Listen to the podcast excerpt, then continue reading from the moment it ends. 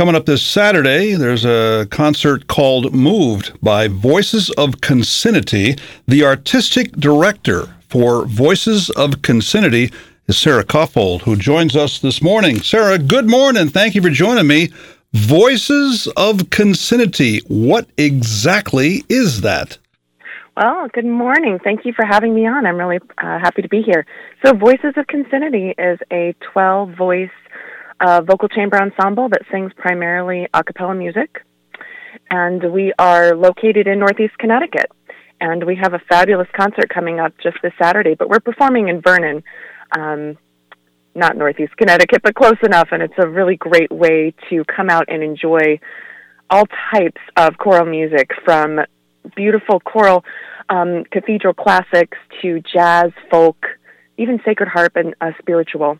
And so it's a really great time to um, explore how music kind of stirs our emotions and transports us. And how it moved us as well. In fact, your concert is called Moved. Why is it called Moved? Well, it was this idea that sometimes, you know, if you're sitting in a space and you hear beautiful music surrounding you, it can sometimes move you to tears and trying to understand what is it that causes that sort of emotive response. And so this concert actually has um, sort of an interactive component. So it's not just an opportunity to sit and listen to music, which is definitely something that an audience member will get to do. But there's also an interactive component where um, there's an app that folks will be able to interact with and sort of explore the emotions that each song sort of conjured and brought up and sort of eh, figure out what it was it about that particular song and see if others in the audience felt the same way.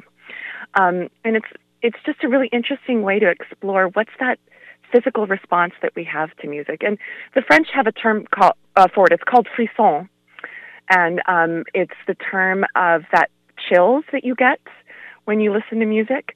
And, you know, they've done a lot of studies on it. And sometimes it's basically when something unexpected happens, where your body sort of doesn't realize you're expecting it to go a certain way and something unexpected happens and it's glorious and you get filled with warmth or overcome with tears. It's that automatic response. And so we have music that was curated and chosen just for those particular spots in the music that sort of has the potential to sort of bring bring about those chills or um, emotive uh, feelings. Sarah, I think a lot of us have been to concerts, but few concerts we've been to do we interact with an app. Tell me more about how that works. Well, um, most folks these days have a smartphone. Not everybody, obviously, but a lot of people do. And so um, we invite the audience to open their cell phone. We have a QR code which they can scan from the program, and it takes them to um, an app that is just basically a a poll or an in-person quiz kind of thing. And um, they're able to interact with it while we're performing, um, and space in between the songs to really interact. And we did this last uh, fall, in Storrs. We did the same thing, and it was incredible to see the words that people used to describe the emotions that each song sort of um, brought up with them. It was incredible, and um, it sort of shows it up as like a little like plot with all the words. Um, that people came up with for the emotions. And it was just a really incredible way to see um, how the audience felt with each of these songs. And then it was neat for the audience to be able to find words to express what this music really meant or what what it was creating in their own minds and their bodies as they experienced it live because there's nothing that can replicate experiencing the music live where the sound just surrounds you especially in a in a church where we're singing where it has a very great acoustic and it just rings and sort of fills the whole space. Now, if you're driving a car and you're fiddling on your phone, they not only call it distracted driving, but you can get a ticket for that.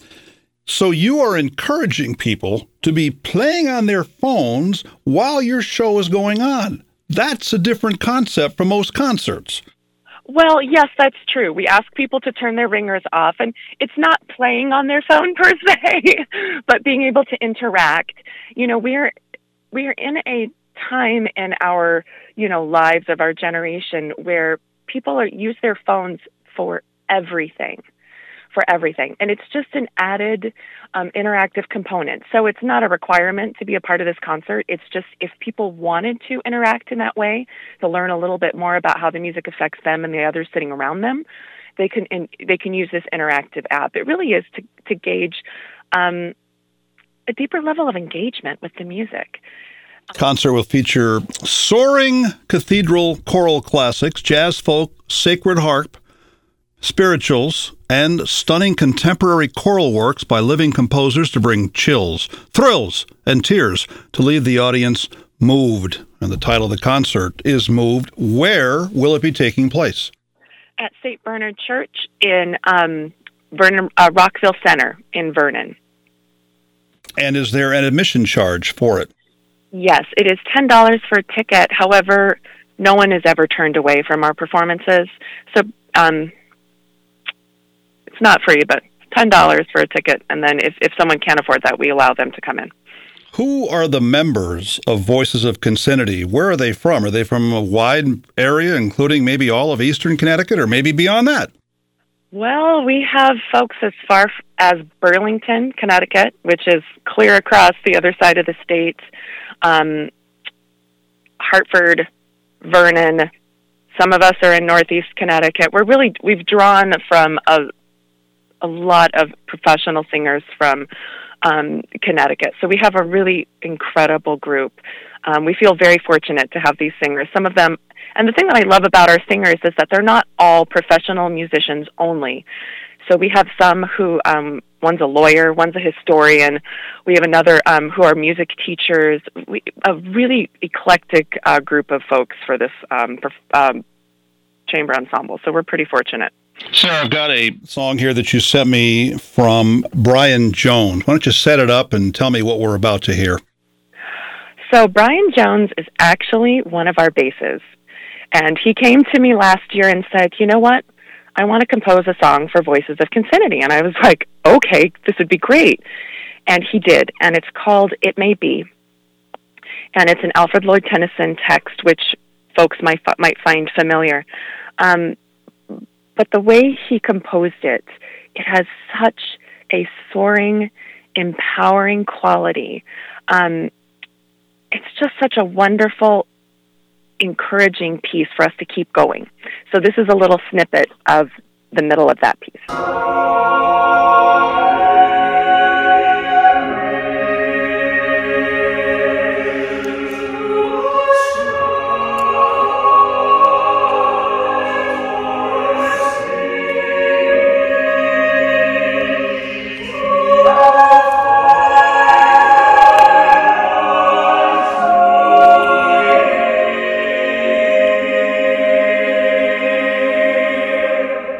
Just one example of the Voices of Concinnity and their concert coming up on Saturday evening at St. Bernard Church in Vernon.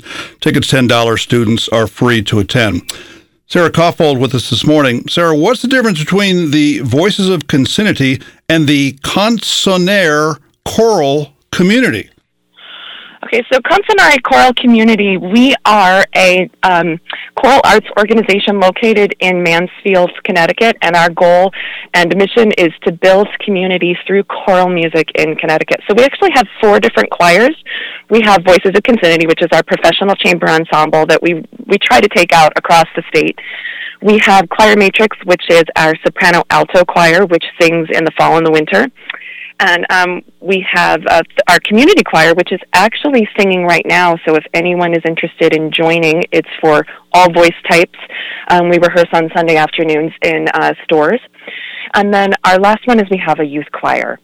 And so all of these um, choirs work separately but also together to sort of build community and find ways to instill a love of singing um, in in our town and in those that are able to come to our performances and our events.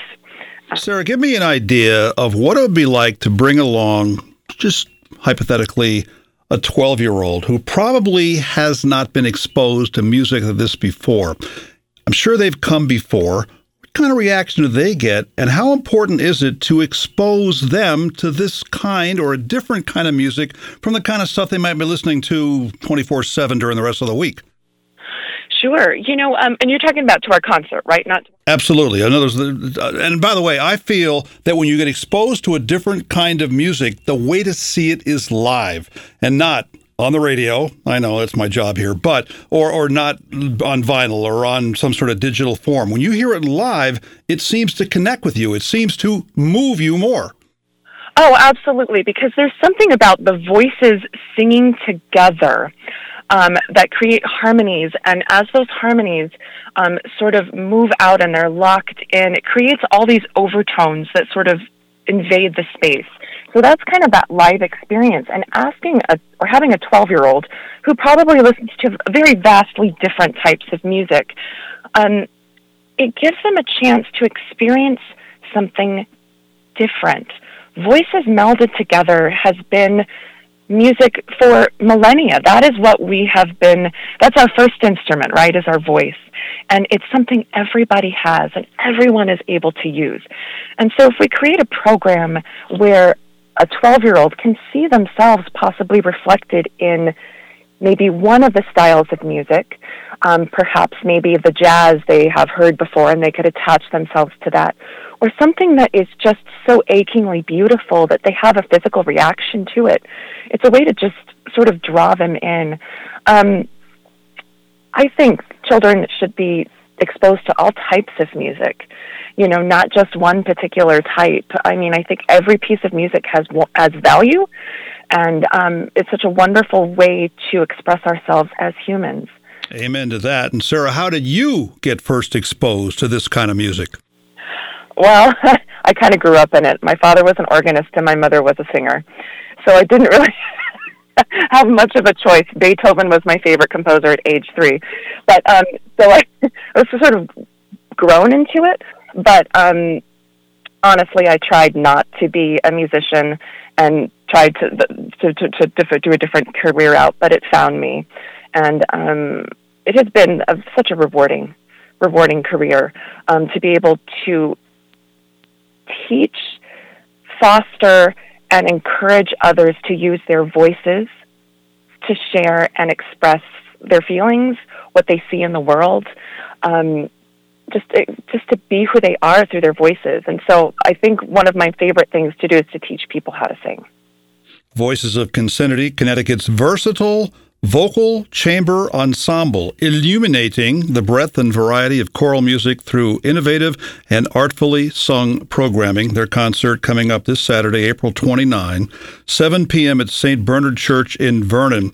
You said, Sarah, tickets are $10, students free to attend. Will that be tickets at the door or do you get them in advance? You can buy them in advance on our website. Um, it's very easy. It's just a, a quick little PayPal link or you can um, pay at the door with cash, check, anything. And that website, I'm going to read it slowly here concinnityct.com. C O N C I N N I T Y C T.com for the concert in Vernon this Saturday night, Voices of Concinnity, when music allows us to feel moved. Sarah Kaufhold, our guest this morning, the artistic director for the Voices of Concinnity. Hope a lot of people get a chance to enjoy this. Sarah, thank you for joining me this morning. Thank you so much for having me, Wayne. I greatly appreciate it.